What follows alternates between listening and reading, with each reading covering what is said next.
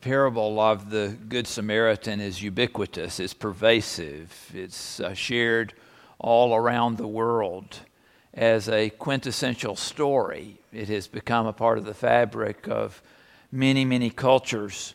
it is universally attractive. How many uh, organizations or hospitals, I should even say, have you seen that are named the Good Shepherd Hospital? Uh, you can find one of these just up the eastern uh, coast at Baltimore. I know that there is one in Los Angeles that, I have heard of, but how many of these locations across our nation? There's a ministry um, among the British Isles that is simply called Samaritans, and it has many different facets in so many different places. And its sole purpose is to, uh, to give hope to those who at, are at the point of despair and that uh, perhaps have uh, attempted suicide. it is a wonderful organization. are you aware of Samaritan's Purse? Sure, you are here in the United States, this non denominational evangelical outreach that has both a spiritual and a very realistic world care component that has become a large and present force in moving out into the world to care for those that are in need. All of these bearing that moniker of Samaritan, the Good Samaritan. And this is not a bad thing at all. In fact, it is a very good thing that it is being used for any good purpose. But I fear that the use of the terminology of Good Samaritan misses the point of Jesus' provocative story entirely. Uh, remember Evelyn Laycock. Is there anybody else here who, here who remembers Evelyn Laycock? Raise your hand. Okay, we've got a few hands there. Evelyn Laycock was a resident um, of Lake Junaluska. Uh, for most of her life, she was a resident there because uh, the United Methodist Church discovered that she was a gold mine as far as Bible teaching was concerned she had such an understanding of Scripture. Uh, she studied constantly and, of course, read her Bible, but just to be in her presence, uh, God rest her soul, she is passed now, but just to be in her presence was a profound thing because she could see things that others could not about the Scripture. I remember being at a training where Evelyn Laycock was speaking one day, and she was trying to get the point across about the importance of parables. And she said, and I have often repeated, uh, and not referencing her, but I'm referencing her now so that you'll know where this comes from. She said, she said, every parable, every story that Jesus told has this punch to it. And with her fist, she punched the air. This is this little woman who uh, had no presence in the world, but she got her point across. Every parable has this punch to it. But she went on to say, she went on to say, if you don't get the punch, you haven't gotten the parable.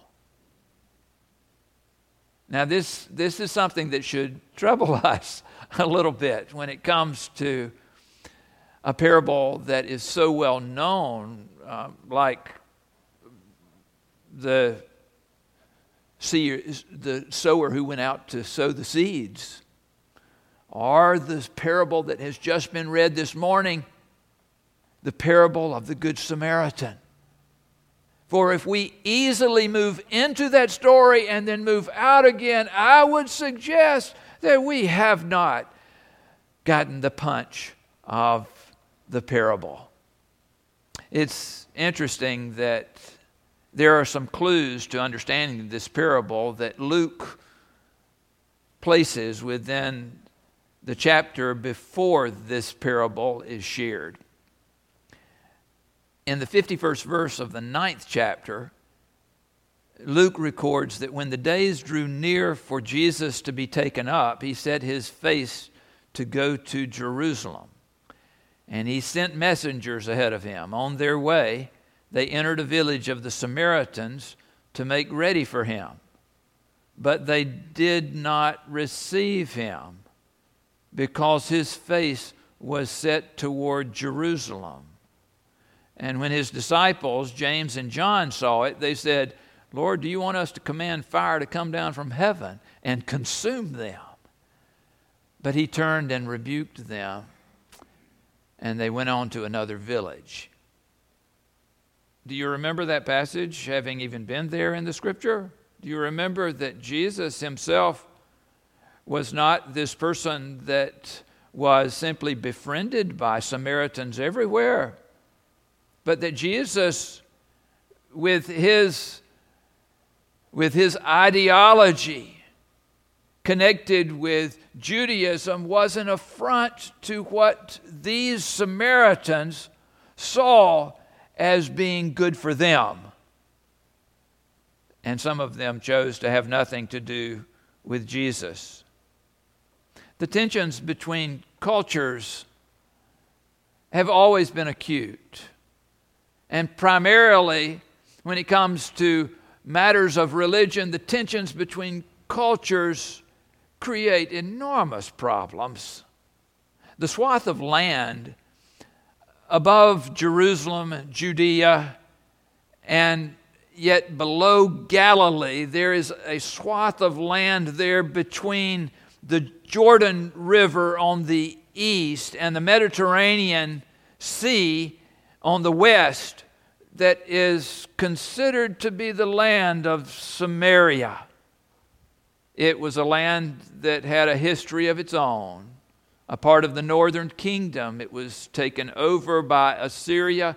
This is not meant to turn into a history lesson, but it's fascinating that what happened was for the peoples that lived there, the Jewish peoples, we know that when the southern kingdom was overtaken, that they were taken into exile in Babylon. But for as the northern kingdom was concerned, when they were assaulted by Assyria, no one knows where they were taken. All we know is that they disappeared. Assyria knew that it needed to repatriate this area, and so they brought persons that were a part of the conquests in other places and deposited them in that land. And that's what we call Samaria today. That swath of land above Jerusalem and below Galilee was a contested area then, not unlike it is today. Do you hear me on this? Do you remember that Jesus had not taken it upon himself to avoid Samaria, as most Jews would do? Most Jews would trace their path over to the Jordan River and go north if they had to travel toward Galilee in order to avoid contact with those who lived in Samaria because they knew that they too would, would ruffle the feathers of any person who saw them traveling through what they considered to be their land. Jesus had a conversation with a woman at a well in Samaria. And in that conversation, he asked her for water, which was beyond her imagining that he, a man, would be asking a woman, but especially a Jewish man, would be engaging her in any conversation whatsoever. In that conversation, Jesus spoke to her about the living water that he could provide. And then he said something that was fascinating. Woman, believe me, the hour is coming when you will worship the Father neither on this mountain nor in Jerusalem. There were two different temples. One that was built upon Mount Moriah in Jerusalem. That is still what we call the Temple Mount today. But there was another temple that was built by the Samaritans on the top of Mount Gerizim in this swath of land. Now it's interesting when King Herod came to take over the entirety of this area, he thought, I'm not going to try to get rid of one or the other group. I'm going to support both groups. And so, what we know happened in Jerusalem was that a great temple was built there. But did you know that King Herod also built a temple on Mount Gerizim to satisfy the Samaritans that were living there? Fascinating. Fascinating. Why would he do that? Because the Jews believed that on top of Mount Moriah, that's where Abraham took Isaac to sacrifice his son. And the angel of the Lord halted the motion of the knife as he was about to commit that act of sacrifice. On Mount Gerizim, just as every historical area in the Holy Land is contested, guess what? The Samaritans believed that it was on top of Mount Gerizim that Abraham lifted that knife to sacrifice his son Isaac. Can you see the tensions that might develop here? Between the Jews and the Samaritans who could not see eye to eye. In fact, at the very bedrock of their faith, they were in two separate worlds. Either you come to Mount Gerizim or you come to Mount Moriah. There was no mixing of those ideas. The Samaritans and the Jews both believed that they were the true line of what God had intended. It is inevitable that allegiances develop across the years. I, I mean, come on, this is who we are, right? We have our allegiances in certain places. Does it sound familiar to you? Or do you believe that we live in a culture that doesn't have allegiances right now? You can interrupt this sermon right now if you believe that we don't have allegiances in our culture. It is so obvious that you and I have bought into certain ideologies that become destructive in the very way in which we treat each other, not just the way in which we think about life, but about the way in which we think about each other. There was this lawyer who approached Jesus, and he was no doubt a scribe. He was not some evil man. In fact, he was quite uh, reputable. Um, I read a story just recently that there is a man in upstate New York. There may have been a number of people like this, and still may be right now, but there's a man in upstate New York who just finished writing through the entirety of the Bible. Now, I, am around many people that say, I'm reading through the Bible, but I have yet to meet someone who has copied every word of the Bible, taken page after page after page in order to actually write the words that are in the Bible in longhand. Can't you imagine that that is a fantastic way to learn the Scripture? How it might embed itself, how it might impress itself on every fiber of your being as you are writing those words and owning them. Scribes did this day in and day out. They would sit down with pen in hand there at the scrolls. And it was their meticulous care for the work of making sure that every dot and tittle was in its place so that nothing would change across the generations. Over and over again, they would write day in and day out. And so, this lawyer, this one who has spent time as a scribe, who understands the scripture better than so many in his day, comes to Jesus and a question is raised. A question is raised by someone who already knows the answer. I mean, any good attorney will do that, right?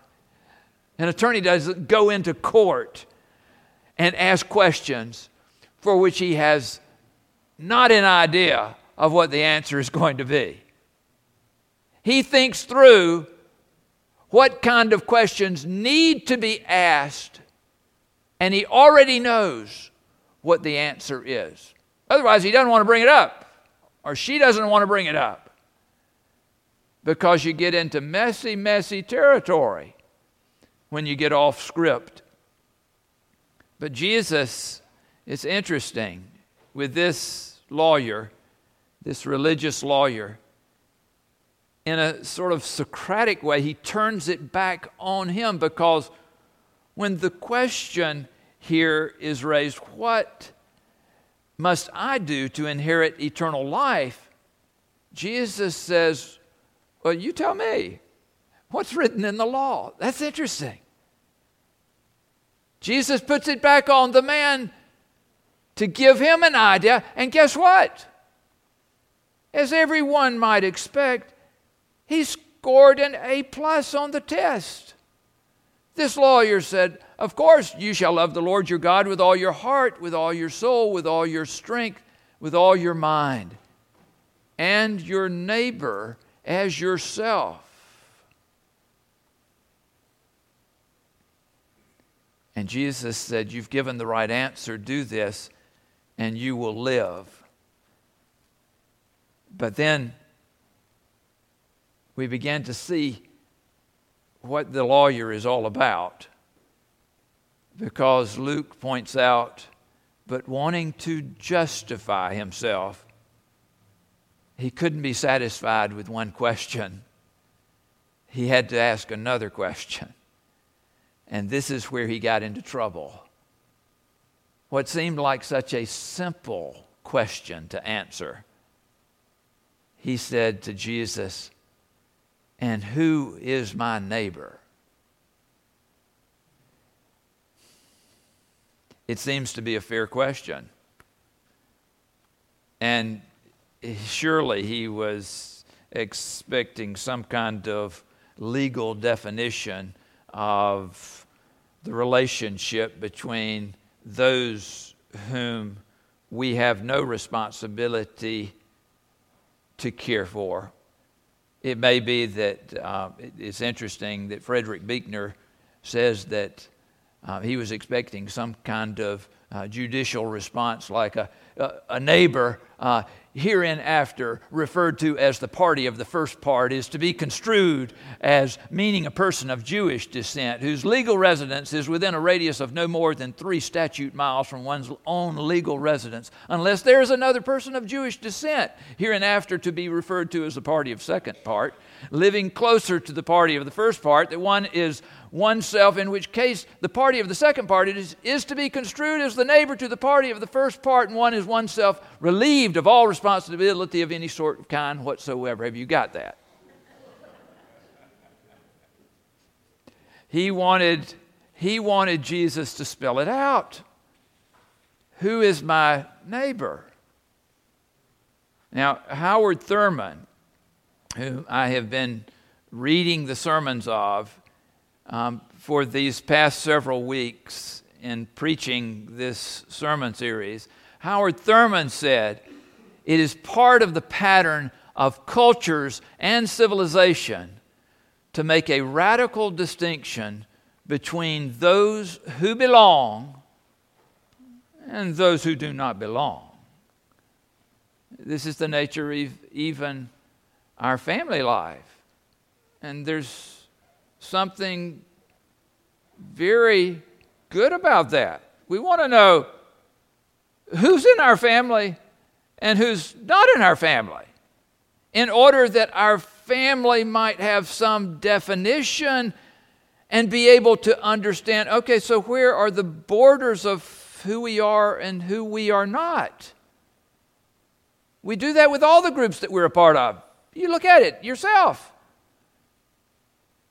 The groups that you participate in, don't you want to know who's in and who's not in? We build these little worlds around ourselves in order to define what is private and what is public, what is family and what is community, what is my neighborhood as opposed to what is your neighborhood. And this lawyer, respected as he was for knowledge and faith and goodness, as he would have had much respect in his day, Jesus was trying to deal very honestly with him on a matter of which he had very little true investment. And so Jesus tells this parable. It's not a long parable. Jesus tells this parable of a man going from Jerusalem to Jericho. It's sort of a Wild West kind of place. I'm sure with bandits and if it were in the badlands of the U.S., we would say, an Indian, sure, Indians are out there somewhere, you know. All of our stereotypes at work. But it was this very dangerous place as anyone traveling that road knew that there were ravines and corners and crevices where persons could catch you unaware and take everything that you had, which is evidently what happened to the man that Jesus is speaking of in this parable. For Jesus says that he fell into the hands of robbers who stripped him and beat him and went away, leaving him half dead. It may be that the man resisted them if he had just simply given him them everything that he had, maybe he would have come out in a better situation. I'm trying to analyze this situation here. But, but whatever occurred, he was left for dead beside the road. And now it happens that a priest going down the road saw him and he passed by on the other side. We don't know really the reason for that. It may have been the schedule that the priest was on. I've been on a hectic schedule this week myself. I can understand that. Passing by on the other side of the road.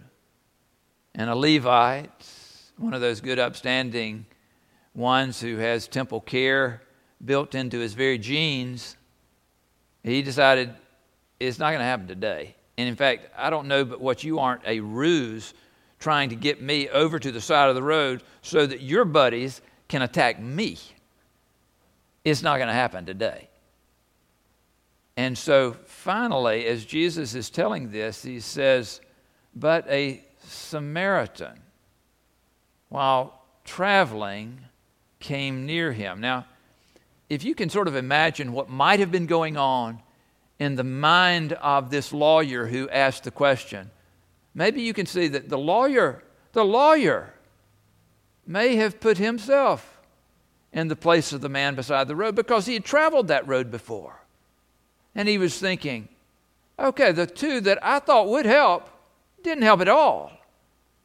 And here in this story, Jesus presents this oxymoron, this good Samaritan. There is no such thing as a good Samaritan in his mind. This good Samaritan is going to be the one to provide the cure. most of us, when we think of this story, we want to put ourselves into the role of the Good Samaritan. We think of ourselves as Good Samaritans. There was a headline in the paper just a couple of weeks ago about some Good Samaritans here in Statesboro, and I thought, well, this, interest, this is interesting because it plays into this parable. But the truth is, you would not have wanted to be identified as a Samaritan in any way, shape, or form. That's the nature of what the Samaritans were. I heard a, a minister in our conference once share that, that early on in his ministry, he came upon a terrible car accident. Um, it actually was, I think, a car and a truck that had, had run into each other. And he said he got out of his vehicle, went over to the truck, the pickup that was, was just a shell of what it used to be, and realized that there was a man that was inside the truck. The man had been injured, and they fell into conversation, and the minister said to the man, the minister said to the man, We're going to get you out of here. But already the minister was thinking, We've, we've got very little time because gasoline was everywhere. And just one spark would have sent that up in flames. And the minister was standing there talking to the man and said to him, We're going to get you out of there. We're going to take care of you. And the man said, Oh, good. Oh, good. Oh, good. Take, take care of me. But then the man from inside the truck said, Wait. And I'm cleaning up the language here. He said, Are you black? The minister said he could not believe it. He couldn't wrap his mind around the fact that this man, even in a situation in which his very life was at stake, that he was so gripped by his prejudice that it was to death do us part.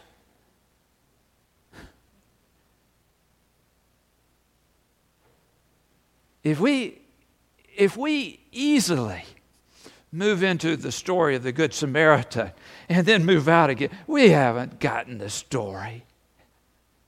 We don't know the punch that was a part of what Jesus was saying. For this is the story that for us might raise the question from our lungs, from our voice Wait, are you Muslim? Or, wait, are you undocumented? Or, wait, are you gay?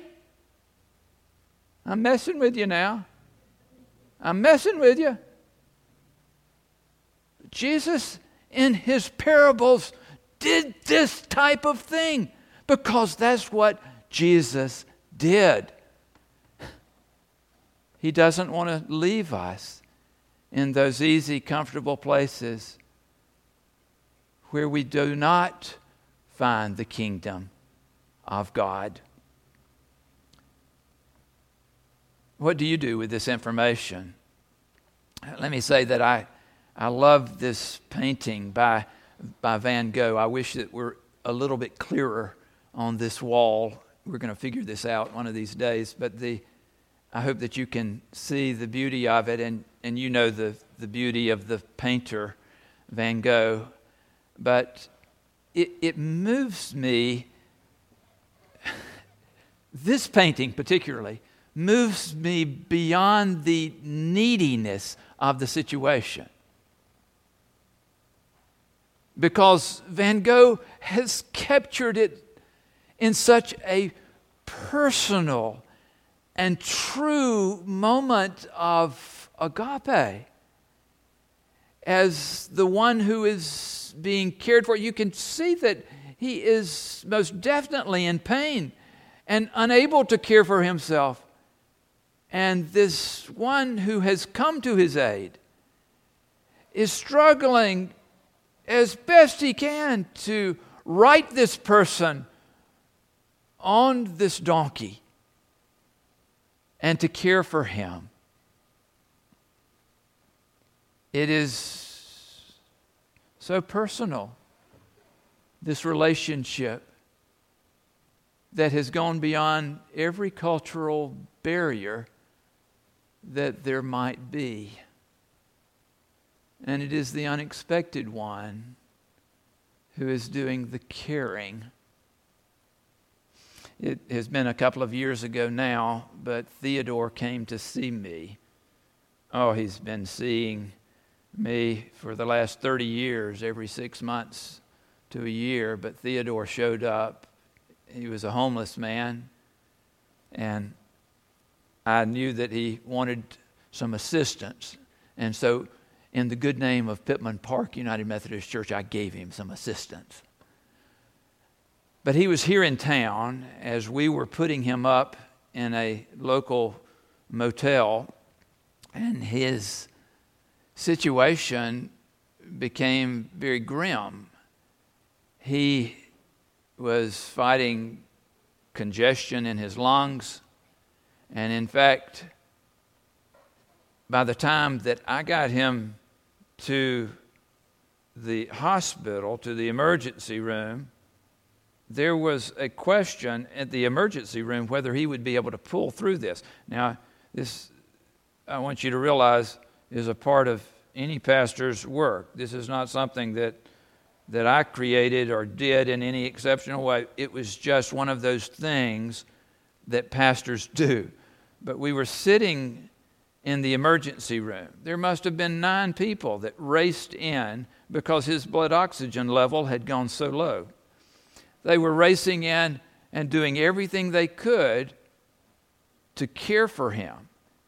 And I was sitting in the corner of the room where they were doing all of this work and just watching. And when they finally were successful at getting him to a stable place, Theodore was there in that bed, and we just looked at each other. And he raised his eyebrows and shrugged his shoulders. And I fell in love with the man. Some of you know a little bit of this story that Theodore never left town after that, except in death. I was with him when he died. Sue and I both were. But that was a year later. But Theodore, Theodore helped me to break through a barrier that is so severe and so structured because it is easier. It is easier to help people without actually looking in their eyes and falling in love with the nature of who God is in them. Howard Thurman said two other things that I want to share with you. He said, Jesus seems to be insisting that we relate ourselves to the person and not just the need. And he also said the primary thing is that when I say I love, it means that I am involved in an encounter that leads from the core of me to the core of you, past all the good things I know about you, beyond all the bad things I know about you. Jesus' way of love, his way of community, breaks through all types of barriers. There are no barriers as far as Jesus is concerned. In fact, if religion becomes a barrier, get religion out of the way. For Jesus, there are not going to be barriers between people. We will not be asking the question, Who is my neighbor? That we'll be coming back around to Jesus' question to the lawyer, which of these was the neighbor? And the lawyer could only answer one way. He was the one who offered mercy. And Jesus knew he had gotten his point across in saying, Go thou and do likewise.